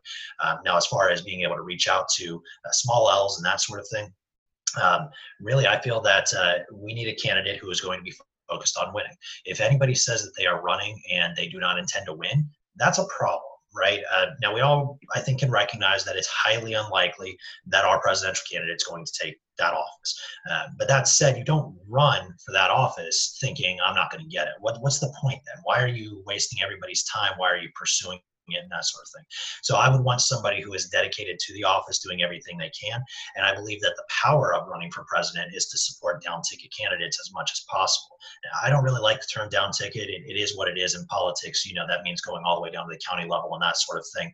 Um, but really, we're all in this together. And those are the grassroots elections where we can actually truly win and truly make a difference. And it is the role of the, our presidential candidate to do everything they can while we're still a small party to support those people. Um, now, if they want to support people at a Senate level or a, you know U.S. House of Representatives level, that's great, and I would encourage that as well. But I want to see a candidate who is nominated who is going to do everything they can to support those local candidates and local affiliates. Give candidate training, share their knowledge, um, uh, and and share their experiences, and at the same time as they earn media and as they get interviewed by people, they're not afraid to point out to the public in large that the Libertarian Party isn't just a presidential ticket, that there are local libertarians in their own backyard who are running for office and that they need to get out there and support them. So those are kind of what I'm looking for in a presidential candidate. All right, Ken. Um, uh, you know, I agree with a whole lot of what Richard just said. So I'm going to try to go down to things where we differ just to make this shorter. Um, 100% agree on the, the run to win thing. I mean, look, if you're not running to win, voters know that. Like they can tell because there's a, a change in your demeanor. I realize we're a super long shot, right? We don't have the base of support. We don't have the door knockers. Uh, in most neighborhoods, you know, I mean, I've watched Democrat and Republican operations um, do, you know, actual door knocking for their entire slate of candidates and hit every door even the ones of people that don't vote because they're like, hey, if that person votes, that's cool. That means we hit one more person. Um, and, and additionally, you know, there is a lot on the line for us as a party. Ballot access is tied to the results of this race, mm-hmm. uh, depending on what state you're in. And uh, especially those of us in kind of the, the Ohio Valley and this kind of general area here. Uh, I know out west they've got better laws, which are nice. I wish we had those where it's like, oh yeah, you have a percentage of people registered, you're good. Uh, Kentucky, it literally is only on the presidential race. Period. Full stop. We have to hit two percent for president, or we're screwed for four years. It's three in Ohio. Yeah, I, oh, I know, but at least you get a second shot at governor. Yeah, I mean, we don't even get governor. Right, you're right. It, it's it's president or bust for us, and and you know, I mean, and it's that way. All these different states, all these stupid rules um, and and it, it anyway, I I am one that when it comes to a candidate, what my ideal candidate, and I, I will say right off the bat, I'm not going to endorse anybody because I'm also running the debates for everything but this race, uh, national. Um, so I don't want anybody to think that I'm jaundicing anything in any way, shape, or form. I will tell you my my general principles are: I want a candidate that lives on this planet. Um, I want a candidate that's coachable.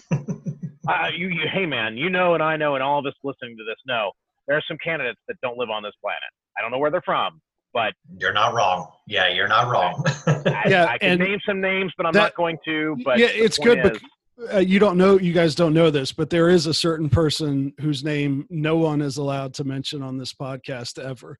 So I, I Oh. think, I, I think, uh, I think you guys both may be able to guess. Uh, but Picking up sorry, on that a little bit, yeah sorry, Ken. could you could you give me a, a, a first initial? No, Okay. I was going to say I don't know who this is offhand, but okay.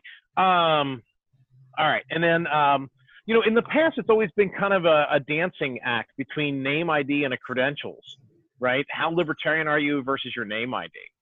Uh, this year is a really interesting thing um, that, um, and since Richard mentioned him, you know, Mr. Chafee, he's a super nice guy.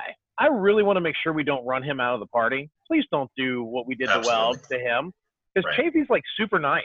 Like I met him in Miami, totally different experience than meeting Weld.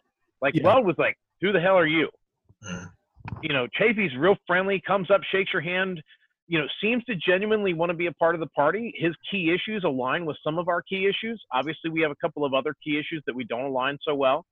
I hope that he'll come around fully over time, that he'll understand uh, specifically on the Second Amendment that, um, you know, guns are not bad. Bad people are bad. Guns are not bad.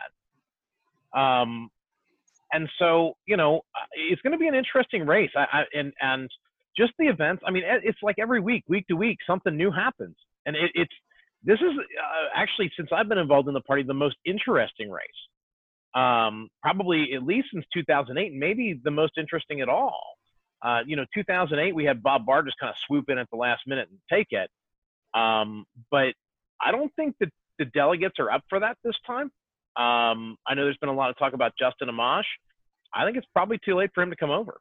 Yeah, I think Uh, so and- too. A- and I think that um, what we've got is what we've got. Um, you know, John Monds, I've known for a long time. He's he's known to people of my generation of the party, and um, but even John jumped in a little late, Mhm. and uh, I don't think anybody else is going to get in after that. I mean, that, that's it. Nobody else is going to get traction. So um, it's going to be really interesting to watch this race unfold. Um, and I'm I'm excited. Uh, I'm not going to endorse anybody, but I you know I will note by the way that the since I'm on COC and we're doing this, and there's a lot of people coming to convention. Day zero of the convention, May 21st. You should definitely plan to be there early. There will be probably about seven hours worth of debate, uh, and every single candidate will have the opportunity to make their appeal to the body, to, to those that attend. Uh, three tiers. The, the bottom tier is two speeches, and then there's a mid tier, and the winner of each tier goes up to the next round. So there's incentive to win um, and everybody gets heard. I think it's healthy for the party that every single person gets heard, that they get to make their case. Um, and uh, you know, I, I encourage people who are coming, and will especially those that are going to be delegates, to hear every single candidate, even the ones that may not be living on this planet, because there may be a grain of sanity somewhere in there. Right. So um, I, I I said at the beginning uh, that we weren't going to do time limits or anything like that, and obviously we should have because we've gone way long. so uh, on this last thing, um, how about no more than five minutes for your final pitch, and then we'll do a quick goodbye afterward uh, after each of you has given the pitch, um, uh, as to that that would allow you to tell people how to get in contact with you, et cetera, if they want to help or or something like that. Um, and yeah, I think that's all. That's all. So I will uh, kind of wave my hand at the 30 second mark so you guys can wrap it up. Um, so um, do we want to flip a coin or does anybody have a preference or? I, I- you know, Richard's been made to go first like multiple, multiple times, and so I'm going to let him decide if he goes first or second. Yeah, I've tried to just, I- I've tried to, I've tried to go back and forth so we don't have one person talking for 10 I- minutes straight. So, and uh, I understand that, but it- because because Richard's had to go first, and then I've gone second many times. I, I feel like Richard, you you choose. Either one's good with me, my friend. You know, Ken, why don't why don't you go ahead and take it first this time? Okay, that that's perfectly fine. So, uh, long story short, my name is Ken Moellman. I've been involved with the party since 1998 and active since 2006. Uh, I believe that the party is better when we function as a unit, when we're nice to each other.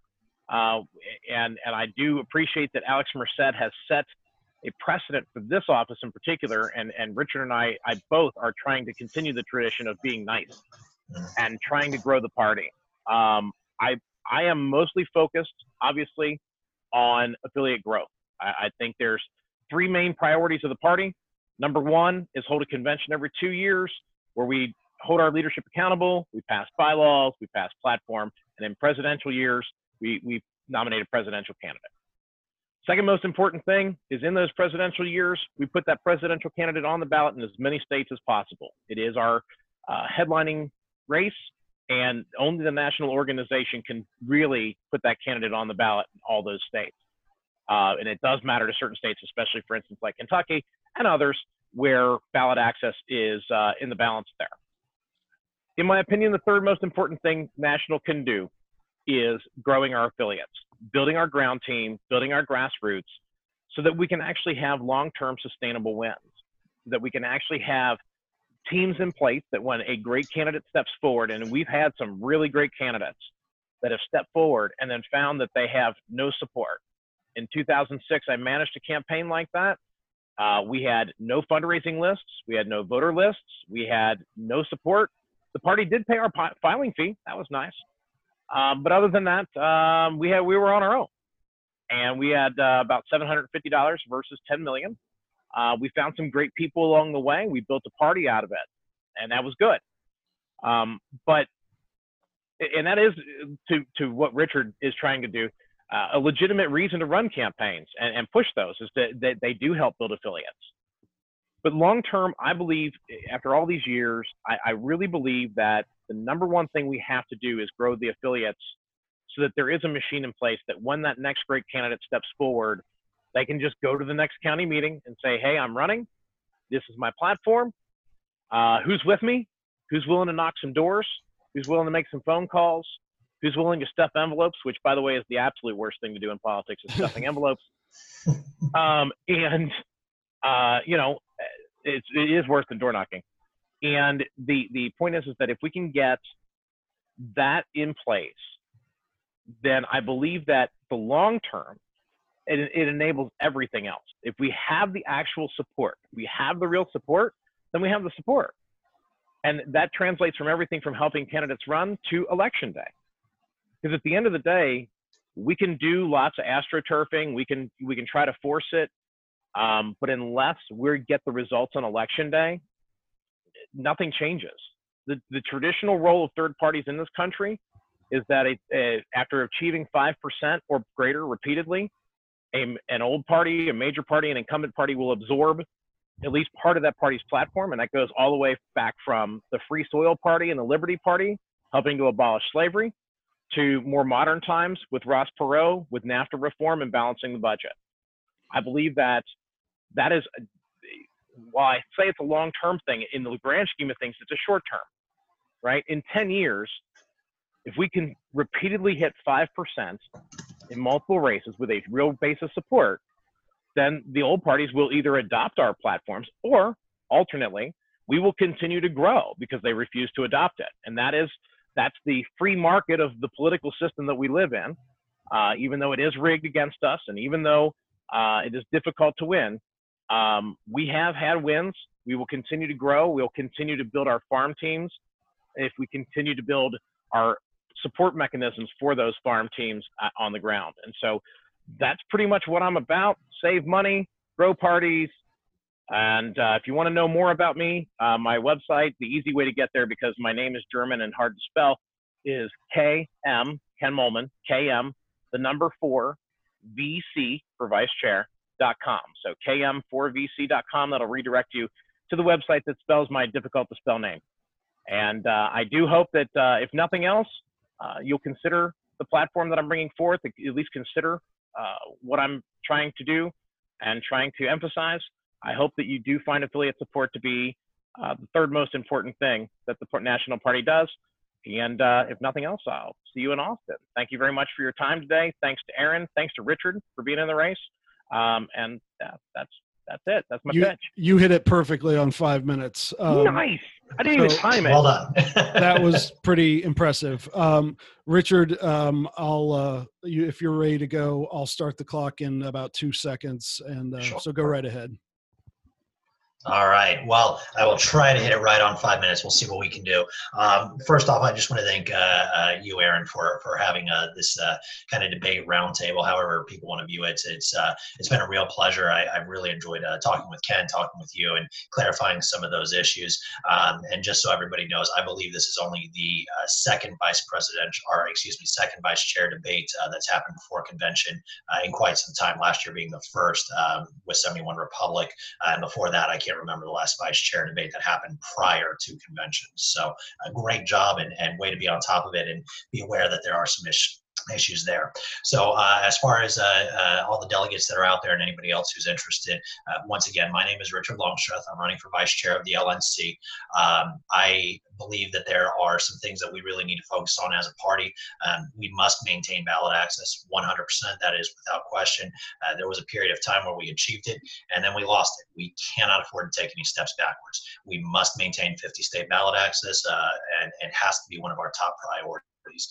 the way we we do that is by focusing on campaigns and focusing on our affiliates and doing everything that we can in order to support those two areas. Um, it's kind of a which came first, the chicken or the egg sort of situation.